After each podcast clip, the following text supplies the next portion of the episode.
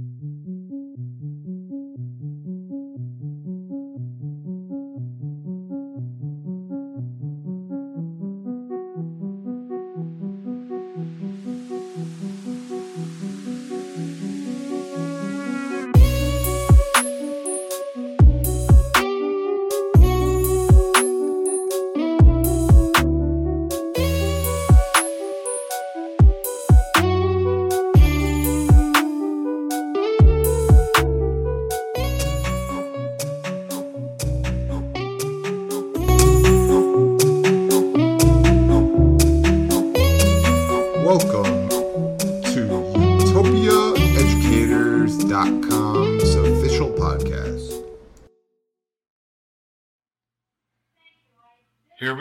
Sitting with me today is Sergeant John Katsaros, U.S. Army Air Force.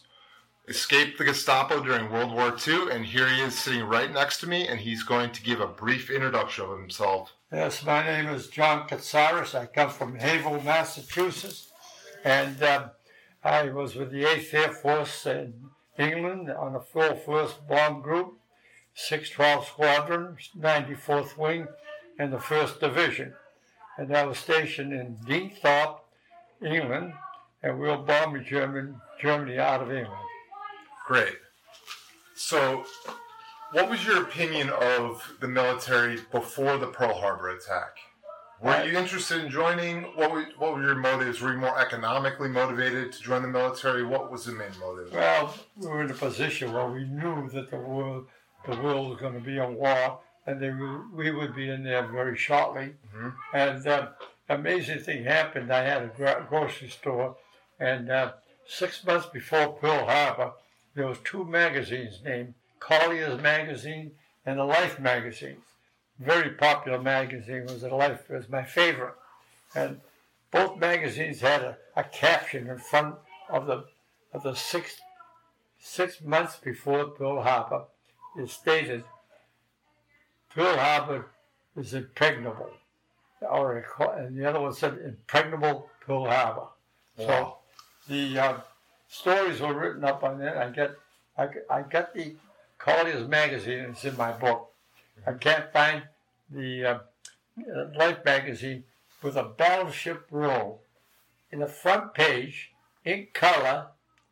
Six months before Pearl Harbor, I said, "What are they trying to do?" I said, "They're giving the Japanese an idea how to bomb this place," and that's what happened. Interesting. So you had firsthand knowledge in the newspaper of perhaps Pearl Harbor's a potential target, and we are defended there. And it was shocking to you when it got attacked. And you, you, what was the feeling when you saw the The news? feeling was that I was wondering if the aircraft carriers were there because that's that was very important during the war. 'cause that's where the airplanes would be flying out of. They'd be flying out of uh, islands that would be too far away. But Yep. being an aircraft carrier, they could get close to the island. And luckily, they had the four aircraft carriers out to sea. So there must have been some knowledge that that was going to happen. In fact, they knew it was going to happen eventually but they didn't ha- know that it was going to happen on that day. hmm The Japanese are famous of doing things like this on a Sunday, especially because they did an attack once against Turkey. It was no Russia, Okay. Russia, and they did it on a Sunday, and they did it as a surprise uh, visit, and it was too bad whatever happened. We lost too many good men and played. So it was a big surprise. And uh, let's see. So you decided to join up.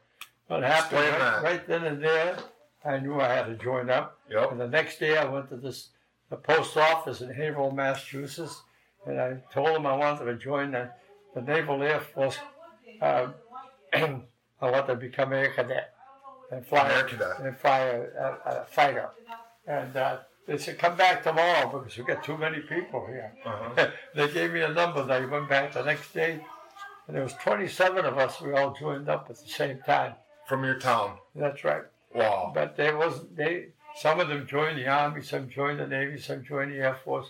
I joined the naval air cadet. Right. So I was I, I became a naval air, air cadet, and I took my tests in Haverhill and passed them all, my physicals and so forth. I I went to Boston right after that, and on Causeway Street in Boston, they had a, a naval station there. I had to take more tests and so forth, and they told me to go home because they had so many people joining, they didn't have a place to put me. So, Amazing.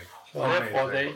they I waited my time for a couple of three months, and at that time I was working at the Portsmouth Navy Yard.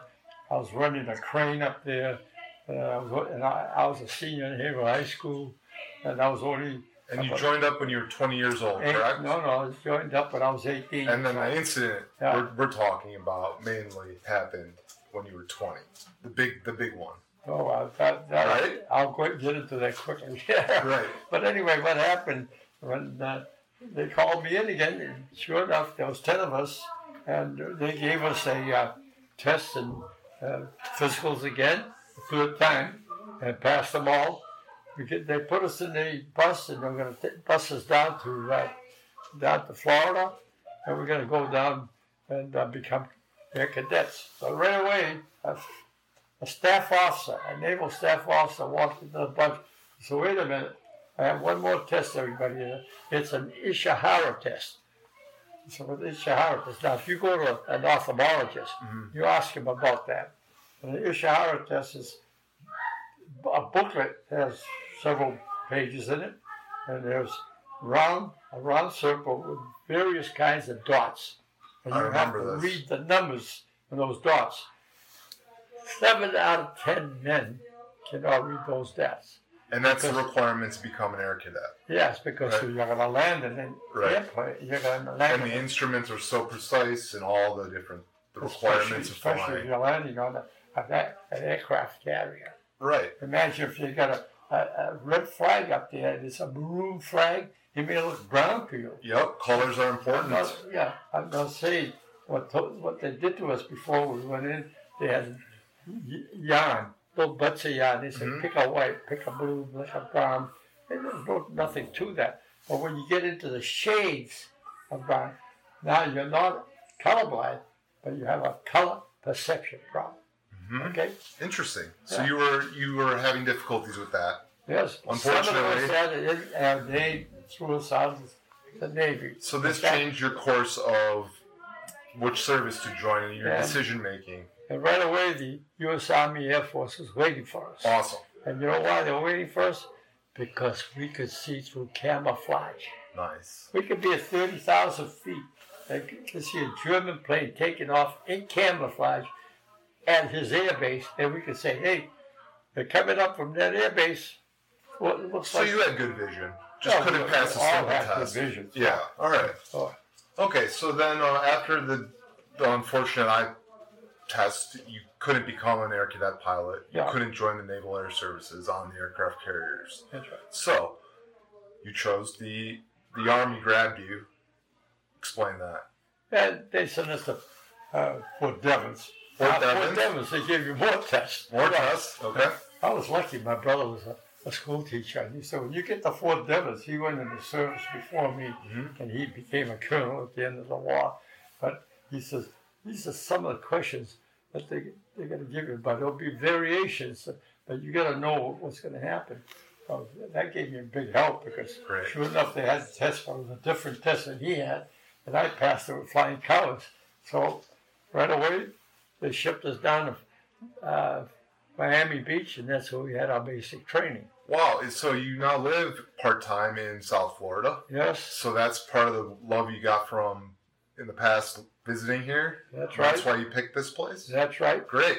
Now, So I live near John. I've lived around him for a little while. He knows me well. And um, so let's discuss now the journey over to Germany and um, the whole process of being. You're now in the Air Cadet. You're now in the Air Not U.S. Army. You're U.S. Army Air Force yeah, Sergeant, not, not a cadet. not a cadet. no, I was sent to Fort Myers after basic training, Okay. and I learned to be an aerial gunner. Then they sent me to uh, Seymour Johnson Field, North Carolina.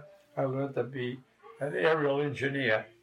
And then they shipped me to Salt Lake City, and that's where they assigned me to Pyote, Texas, and that's where I met my group that I had to fly with. So now I was in a B 17. I was we training as a, as a gunner, and I was being trained as an engineer. That would be a person that could actually uh, could actually start the plane and re- Prepare the plane for Prepare, you. that's Yep, right. The engineer. fill up with gasoline. You, you have to check Did everything these out. planes have in-air refueling at the time? Oh, you, you refuel it.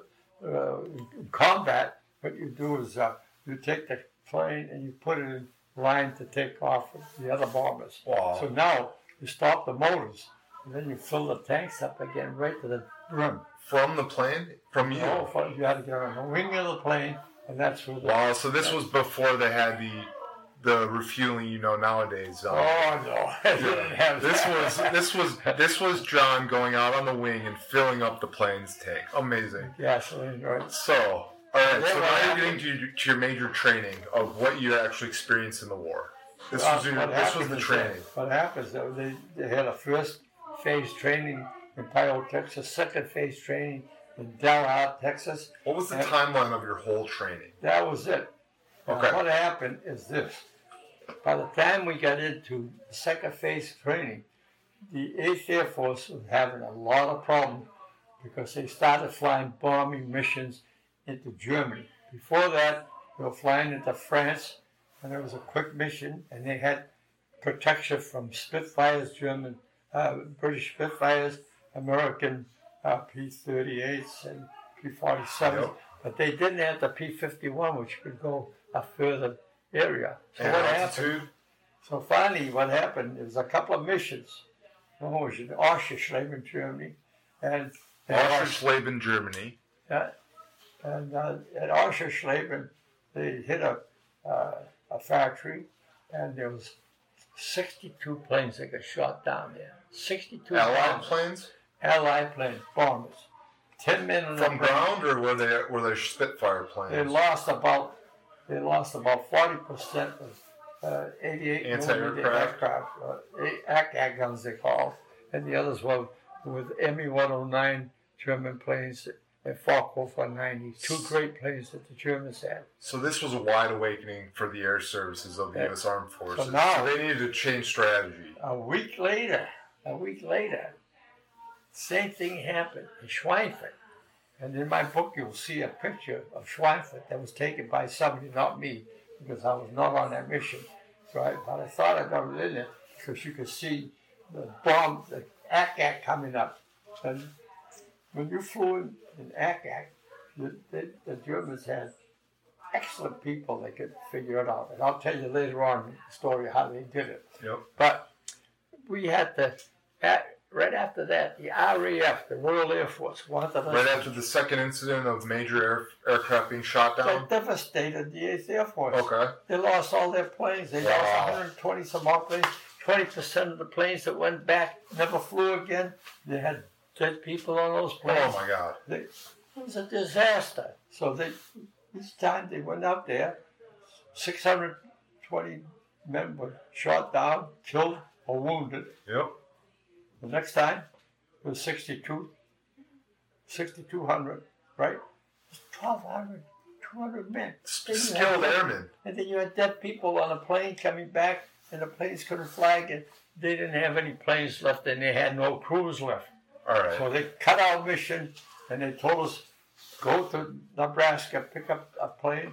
So they split my, my crew in half. We took two planes and flew them to England. The B-17s. Got two B-17s. We took them, we flew them right up there. Detroit, from Detroit, we went to, it was supposed to go to Prescott, Maine. So we were we were getting kind of destroyed in the air in the airfield, yeah. and here comes B-17s over there. Okay, so let's just take it. You're taking off from to, in the mission we're talking about. Okay, well, what happened? Then we flew from there, we flew to uh, Grand and Newfoundland, and then we ended up in Prescott, Scotland. Then they took us and brought us down to our air base, which was in Deenethorpe, the 4th Bomb Group, as I mentioned before. And then the first mission, just prior to that, the, the British wanted us to join with them. And there was a big meeting with Churchill, Roosevelt, and so forth. Yep. And they got together And two Stalin, Air right? Stalin wasn't there, no. Oh, okay. Who was it? No, it was Right. Churchill and Churchill, Churchill and Roosevelt. Okay. and all the, all, all uh, it was General Eaker and General, all the generals that we All had. the allies, and then the British Yep. had their generals. And, and while they were talking to us about trying to join that, the British had the Lancaster bombers go on a mission and they lost 91 of them. Okay. So now things are getting a little So iffy. right away, right away, they wanted us to fly night missions because that's what they did. They would fly one behind the other, and we would fly in a formation. So you're hearing this. Yeah. Oh, you're ready to go. Okay, now, Sort of. so now they, now they decided, hey, leave the ASO first so. So what happened on our first mission? We got up there, and uh, uh, we got it. We were supposed to go to Frankfurt. Okay. And how old are you? How old are you on your first mission? Yeah, that's first mission. How old are you? Uh, I was uh, about 18, Wow. just not quite 19. Great. Uh, 90 years old, I flew most of my missions. Cool. And um, what happened is that, uh, well, it was the first time I saw a German plane. And, and that what happened, the pilot called up, and I was the assistant engineer that day, I flying a right waist position with a gun. Right wing position with a gun. Yep. Right, Yep. yeah, I got a 50 caliber machine gun, Yep. and Johnny, my pilot said, John, he's coming up right, right by you. This plane came by me, and I'll show you in the booklet that I have. Great. You And see- I'll, I'll link this. 0490. It came right by me, right in front, never took a shot at us. And I aimed at the front of the plane and I blew the whole tail end off. So one of his first experiences in air was blowing the tail off a German. What kind of plane was It it? was a Fox 0490. Focke-Wulf I 190. called up the tail gunner. The tail gunner says, Look, I can't see what happened. Did, that get, did the pilot bail out? He said, Yeah, the pilot bailed out. So I got to kill. But I didn't kill them. I didn't want to kill the pilot. See? Mhm. So we. So he took down the plane successfully. That's pretty, that's pretty, right. pretty. It's unbelievable, right? Yeah. Wow. so now, now all of a sudden, we call him. We had it was my job as sergeant contact, control all the other sergeants. So I would call for an oxygen check because now you're flying around thirty-five thousand feet, That's important. and where does oxygen begin and stop? What altitude? Ten thousand feet. hmm So now we're up twenty-five thousand feet above ten. So you need an oxygen check, and every time, every four or five minutes, I say oxygen check. It starts from the pilot all the way to the tail gunner. The tail gunner never answered. So the pilot says, "Go back and check him." He had passed out because we was he was firing his two guns. He was slashing around like that, and the oxygen mask came off. He didn't realize it. Good Now, when you're off oxygen, you don't know that.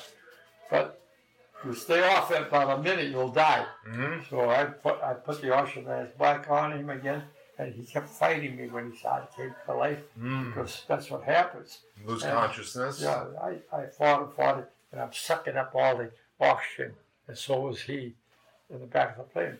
Because for me to get it back the plane, Right. I have to All get off my oxygen and get a little tank like that that's held 10 minutes of oxygen in it. And you're wrestling. on me and crawl back to him.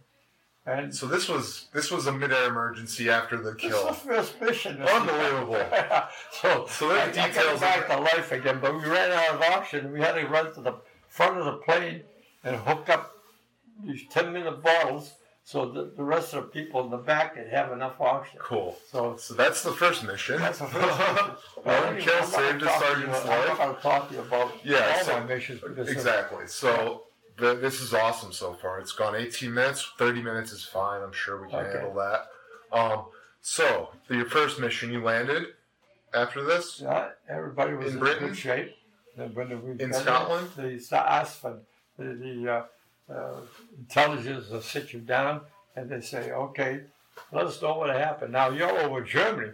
They want to know everything that happened over there. How many planes came Right. at you? How many bombs they hit? And you know who got shot down? Do you see any? any out, uh, uh, you see any bombs? So you sat down with Army intelligence and explained. Yeah, and then you say, well, I saw B seventeen go down such and such a spot, and I saw three three uh, parachutes. I couldn't see any more. Anybody else could see it? No. So you did see a Allied plane go down in this mission. Yeah, uh, right. Yeah. Okay. And then what happened is that uh, the, the tail gunner says, "Hey, John, aren't you going to tell them about the about the plane you shot down?" So when you get there, you know, when you get this is an experience I want to put you into. Okay. Now you're, you're fighting a war for seven hours, right? And you're going in and coming back. It's taking you three, four hours to fly to them. It takes maybe 10, 11, 12 hours for the whole mission. Uh-huh. Now you're now you're in England and everything's quiet, right? Right. and you just climb up, you know. because Yeah, you you're say- like- just like a like a dream, you know. So I said, well, he says, uh, well, did you shoot somebody down?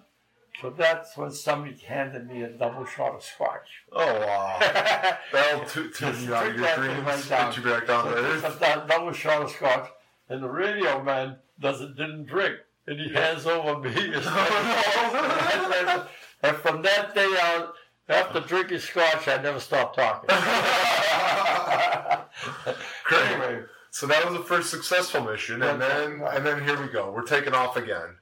How long after this mission? Well, I went to Berlin once and I had to fly in with a, a replacement group. Uh-huh. And this poor pilot didn't know how to fly in formation.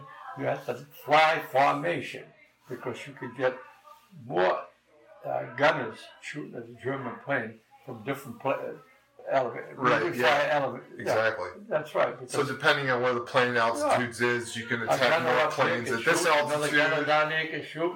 Right. So and another gunner down below can shoot.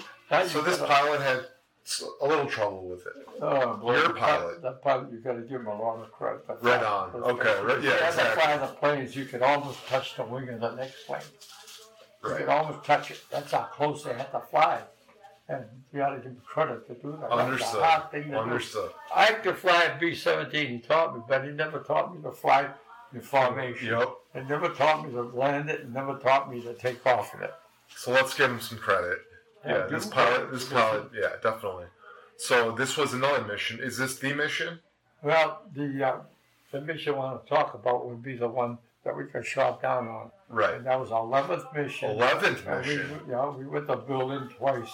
And just to make it, give you a little quick story, the pilot of that plane was too scared to fly close. And I'd say to him, you know, this is, I've been on, on seven missions now. And, and there's 10 men on the plane. And he's maybe 100 yards behind the next, the closest plane. Mhm. And he was flying the last plane in formation. They called it Purple Heart Corner. You know why? That that was the first plane that the Germans would shoot down because he was too far back. In the formation, this was the Only one gun might be shooting at the plane instead of six or seven guns. you Right. know, Because you're not in formation. right. So I called up and I said, you, you know, we, we're over the English Channel. We could be attacked right here. Mhm. So why don't you get your plane in a little closer? So then he did. Next thing I know, he's back again. But so you having trouble with an engine or anything like that? Uh, because we're over France now, and they're going to come up. I can see them coming up now. Mhm. And he says, Sergeant, if you don't keep quiet, I'm going to have you court martial. I said, get that goddamn plane in there. I'll come and fly it the fire.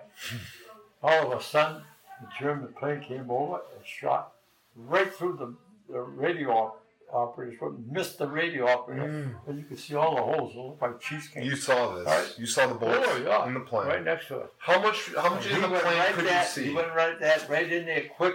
You went all the way to Berlin and back again. Never got out of formation. He I came gotcha. back, And I went out of my hands and he, and he came up and tapped me. He said, I want to apologize to you, Sergeant. I said, I accept the apologize, but don't worry. You became a combat pilot today. It takes most pilots seven missions to learn to fly the way you fly. Yep. That was it. Awesome. The, the, the So you got a lot of respect for him, and he got Oh, yeah. respect for Oh, you. sure. Do you remember his name? Yeah, no, no, never. Yep, I, I understand. I I understand. remember. It's in the book, probably. but, yeah. And the thing is, though, the mission you'd like to hear about would be the last mission. And That your was story the of 20th escape. of March, 1944. Great. 20th of March, 1944. From what I understand, um, 1945 was the atomic bomb. In 1945, during right right during that year was the storming of I was Normandy. 44. 44 was the storming of Normandy, and your and your incident was July June 20th of March, 20th of- 44. This is Uh, uh, 20th of March, 44, and Normandy was, that was June of June 40. 6, 1944. Got it. So Okay. right before Normandy. Yeah, and what happened is, so we took off at a base. The weather was terrible. We flew all the way to Germany. We couldn't hold formation, bouncing all over the sky. And what happened? We got close to the, we got close to the. Uh, uh, we were going to Frankfurt that day too, and we got close to the area with the Deep in enemy lines. Huh? Deep in the enemy lines. Oh yeah, way back. Yeah. And we had no fighter co- coverage at that Okay. time because we didn't have a fight P-51s that had the build an engine in the Ger- British gave them. So where did you take off from? We would take off from England. England, And we flying fly over across- France. We fly over the English Channel Yep. to France, and then we go through the North to Germany. right through into Germany. Yeah. And s- scan the skies. Right. Now we Protect the Europeans. we bombing all, we jumped bouncing all over the sky, and what happened? A plane above us lost its control and came down, almost hit us. My pilot went into a dive, and we were up against the wall of the plane because you're in centrifugal force. Mhm. And gee, we didn't think the pilot was going to pull it off, but he did. That guy should have got the Purple Heart for doing that because if that plane had ever hit us, he could have taken down maybe five or six other planes. Unbelievable. Yeah. And So there was happened- multiple incidents during. There was multiple incidents that were amazing. So we went up, and we went up to where we were. We flying at around thirty-five thousand feet. Yep. So we got up there. There's not another plane in sight. Mm-hmm. Because of radio silence, we couldn't find out why. Where were they gone? What happened to them? So we thought they went right into the target, Frankfurt. Now we go into Frankfurt, and the weather opens up in Frankfurt, Oh wow. and the sun is shining nice. You could see the ground. And we're the only plane over Frankfurt. Oh my goodness. And my my bombardier hit that target, 92% damage. And you see, Successful bombing of a Frankfurt Nazi they don't even encampment. report on the 20th of March.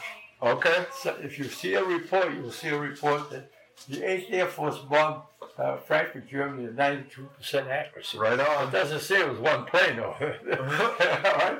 Yep. They, they cover that stuff. Well, anyway, we got over Frankfurt. He hits the target. The ACAT hits two of our Mhm. engines, the two inboard engines. The Number two is gonna anti-aircraft hit two of the engines. and engines quit. But the B 17 was built strong. Mhm. It was a strong plane.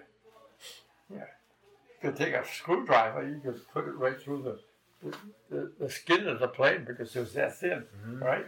But uh, when you get a lot of damage on it, you could have thousands of holes in the plane and it's still flying. Wow. As long as you get the engines working, and sometimes even one engine working, I'll tell you, many times guys came back and when they got to their field, they had one engine, and sometimes that engine would cut up and they'd fly it right in. So after the bombing of Frankfurt, then So now, now what happens? The German Air Force comes after us. right.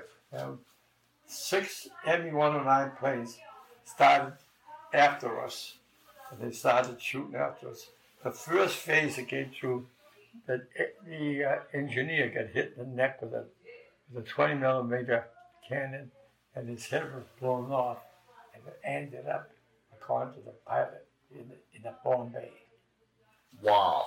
So the guy. engineer in the plane got his head blown off by Yeah. German. ar- Yeah, A he was plane. the first guy that was killed. So in after the bombing, they were under attack by German planes, navigated to safer skies, where they could have support from other Allied aircraft. No, no, There was no none. support. We were all alone. Okay, so they were alone after this bombing in Frankfurt, and they went south towards France, That's right.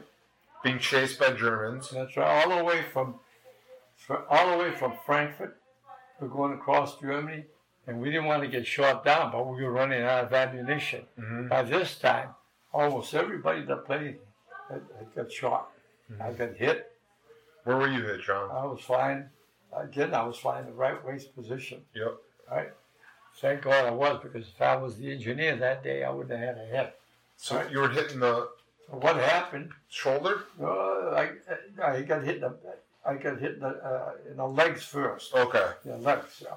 And what happened is that uh, the uh, I looked at the tail gun position, and the guy slumped over. So I had run out of ammunition. So I ran back to help him, and he died in my arms. Mm. He got hit with a rocket right here in his stomach, and he just bled to death right in my arms. A plane was coming right at me, and he had he had several bullets in his butt, 50 caliber shell with two guns. So I aimed right straight at that plane because he didn't even fire at us. He must have been out of ammunition or he was coming, coming close to knock us down. hmm I blew him right out of the sky. So another kill by drone. But this guy didn't. Wow. This guy didn't. Got the pilot. I didn't care because I think he was the guy that killed my Right. gunner. I Understood. ran back to the waist. He was dead. The engineer was dead. There's two people dead in the plane, right? The guy next to me, left waist gunner, got hit in the neck. And he was bleeding. I took a scarf and put it around him quickly. But it was so cold up there, 60 to 70 below zero. The, the blood congealed, just Mhm. like that, into a ball of, of blood. And uh, we put a parachute on him. I opened up Two people you ended up helping out of the out of the Oh, skies, we, we helped, right? we helped a lot of people. Right. Yeah. And I was getting help from the radio man only because he was the only one in the back of the plane with me. The ball turret man hadn't got out yet. He was still firing away. And I can see the memories in your Yeah. eyes now. I mean, this, this, is all ridic- this This, is all ridiculous. Just quickly, you know, everything's going quick. Right. So you're in the sky. So now we, take, we open, put, the radio man puts his parachute on the guy, and we threw him out of the plane, and he owed it. The poor guy only lived for two days in a German hospital. Mm. But by this time, we were over France, and we didn't want to we didn't want to bail out over Germany, because if you landed in the farmhouse, the farmer could come out and pitchfork you to death. Mhm. They wouldn't let you live if you lived it. Unbelievable. So then the Nazis had almost full support of the Germans somehow. So now we went into France and we were heading for Reims and the plane catch fire. The wing catch fire.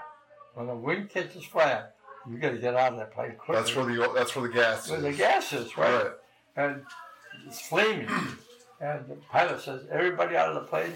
And we had no communications with the pilot. But the bombardier flew the na- navigator out who got badly injured. He couldn't put his parachute on, but his parachute never opened up. And the kid saw him come down, and he died hit the floor from 27,500 feet.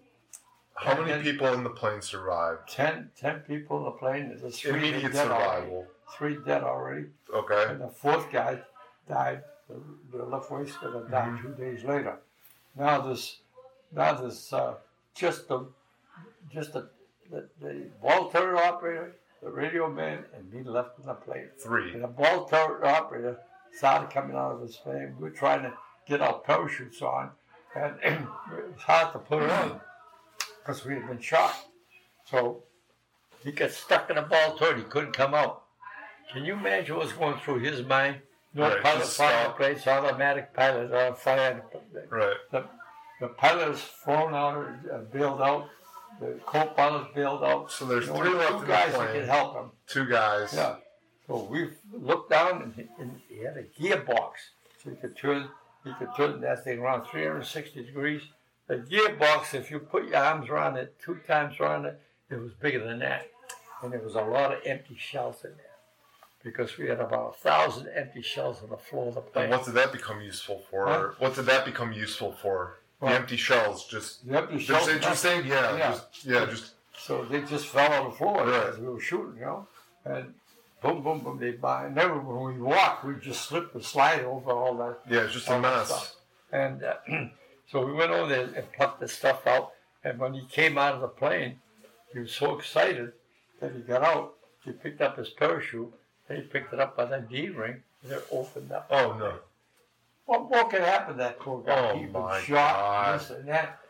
So he puts it around his hands and he bails out 20, 25,000. With it with it attached wrong because he couldn't because he popped it soon. Yeah. Now he knew enough, like we were trained. If you if that happens, you, you bail out, and you know you're gonna pass out when you're coming down. Mhm. So don't don't let your arms go. Hold on to it and pray that that, that, that thing will open up Mhm. when your arms drop as you wake up. And his parachute opened up, but he was unconscious almost all the way down. And when he got down almost to landing, his parachute got stuck in it, got caught in, in a high tension wire, and he fell down. He got bit, bit hurt pretty badly. The Germans picked him up and put him in a hospital for 57 days and saved his life. In the meantime, So Germans were a little bit. in the plane Germans did treat our down soldiers. The Germans did treat our down soldiers with some sort of respect, Oh yeah. and we treated them with Yeah. respect. And if you landed with the uh, Gestapo or something like that, they- No, they- different no. story. But if you landed with the doctors around, they would try to help. Interesting. And if you landed with the Luftwaffe, which is the German Air Force, they would also help you. Because we said, we will help you when, when you land in our area. You help us in our area. That's what they did. So it seems like the young men really. The Luftwaffe, the German, the German Luftwaffe, were not Nazis. They, would, they wouldn't salute this way. They saluted this way. That's Different story. that's the put thing. They hated Hitler. Interesting. They So hated Hitler. So anyway, so here we are. he Three guys in the plane. One got out. Got There's only two left. two right? left. John and his friend. So he, the, the, radio man came up, and with his left hand, because he was shot in the right hand after, right after that. Well, while we were helping the tail gunner, I Uh huh. mean the ball through, we both got hit in the right arm, Mm. and we couldn't even use it. So you were So we still were getting shot at while you were Yeah. helping them. Huh? You were still getting shot at while you were Oh helping yeah, them. yeah. Okay. So anyway, uh, what happened is that, uh, and he took his left arm, and I took my left arm, and he clipped his parachute on, and he clipped my parachute on that way. See? Now we had to take a free fall too. And this is at 20 years old. How old was your friend? I was 20 then. Yep. so now you know enough when you bail out. You, when you bail out, you kind of just fall out. You just Because fall out. you bun- You up. bundle up and fall out of the plane. If you stand up, you got to hit the end of the plane to get killed. Right. Right? So that's what we did. What do you do before that? You say a prayer. Yeah. You say a prayer. And you, you want somebody else's help. Mhm. Now I finally get, I wake up finally, I'm way down. I'm coming down. You're going down about, So he's in midair I think over France. yeah, What town in France? What? Reims. Faribes, France. Reims, France, right? Okay, so uh, what I know is he ended up on a runway. Go ahead, That's John. right. Yeah, Go ahead, you John. know, you read Yep. the book. Good going. And I also got one other guy random to buy your book. So We'll, anyway- go, we'll talk about the book later. All right. And then what happened is that uh, uh, when I woke up, I prayed again because I couldn't raise my right hand because the D ring was right here. So waking up on the ground. So now I'm Or waking up in the air. Left hand over. I got, just barely got it in with my fingertips. In air. And I pulled it. I was still close to the ground. Okay. And whack! Then the parachute open because you're, you're coming Yep. down hundreds of miles an hour. And you're in you're in humid, you're in thick air now, low. Yeah. And I broke six ribs. The parachute strap broke six of his ribs. Yeah, Okay. Because of the He can handle it. He's fine. Yeah, and then I hit the ground, fractured this ankle through places, fractured ankle in one place. I cut my head open. Describe the landing in briefly.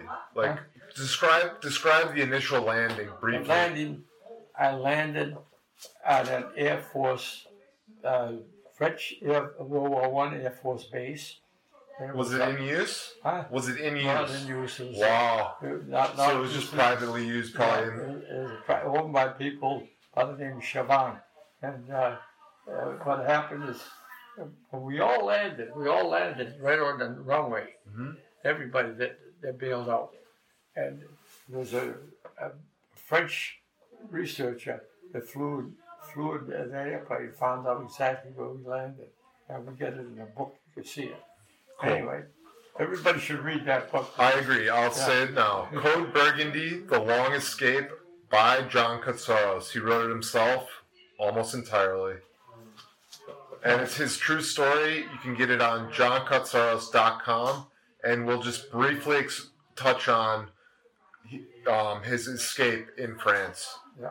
So, at, after, So after you happened? I was- buy his book. I was uh, a, a German plane flew over me, and then the one and I might have been the guy that shot us down. So And German planes flew over and Gave my was position looking at away his to position, gave the Gestapo. position away. Yep. Yeah.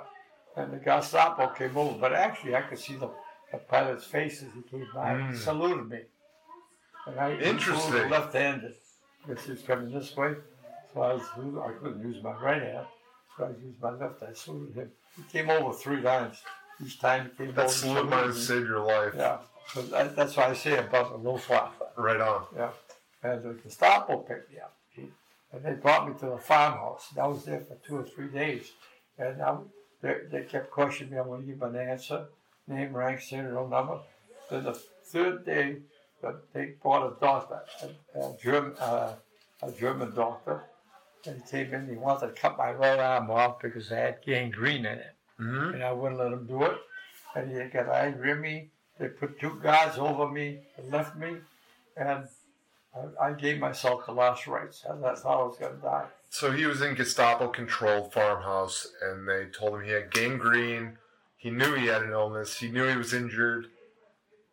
Imagine that. Imagine that. So now there's a group in France called the French Resistance And all who came to your, who, who came to your rescue at, at what point in this At farmhouse? At what point did you become aware of someone helping you? I, they, I, all of a sudden, I woke up and I saw three men walking in with pistols. Oh, And I thought there was a uh, Gestapo coming to threaten me. And two of them walked in to where the two guys were, and I hear pop, pop. And the other guy came over and put his finger into my mouth, and I knew right away it was the resistance. I kept my mouth shut. and He picked me up, put me in his car, and we drove off. And we had a firefight with the Germans. And in the car? yeah, and they, I got hit right over here, and it, they, they must have hit the, the part of the car, Yep. and I got part of the car on the bullet that's still in here. Wow. so here we go. Here's a true story of French resistance, true true Frenchmen coming to the aid of an American who they somehow got word of in a Gestapo farmhouse. And they had the cojones to come in there and save your life. And you're still talking to me today with your wife in the other room.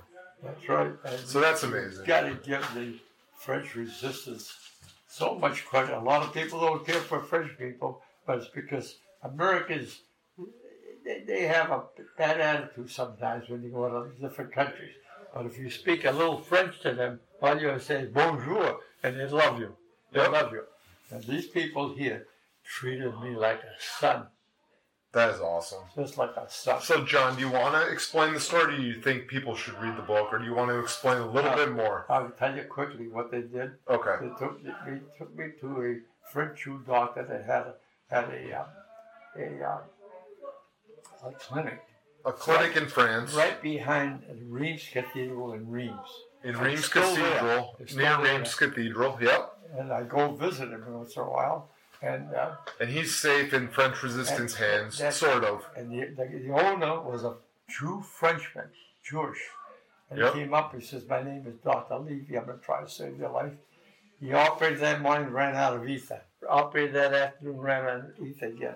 Now, he's worried about my arm. So he says, if he doesn't get enough ether for about an hour and a half operation, he's to, I'll have to amputate his. Ether is pure alcohol used to neutralize infection. You know, and what I did is get Or- ether. They gave me ether. ether to Yeah, inhale and put you out like an Yeah.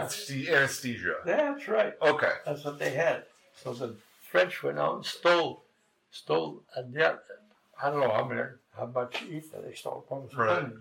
They brought it back the next morning, gave it to the doctor, and he operated on me three times in 28 hours to save And my this- life.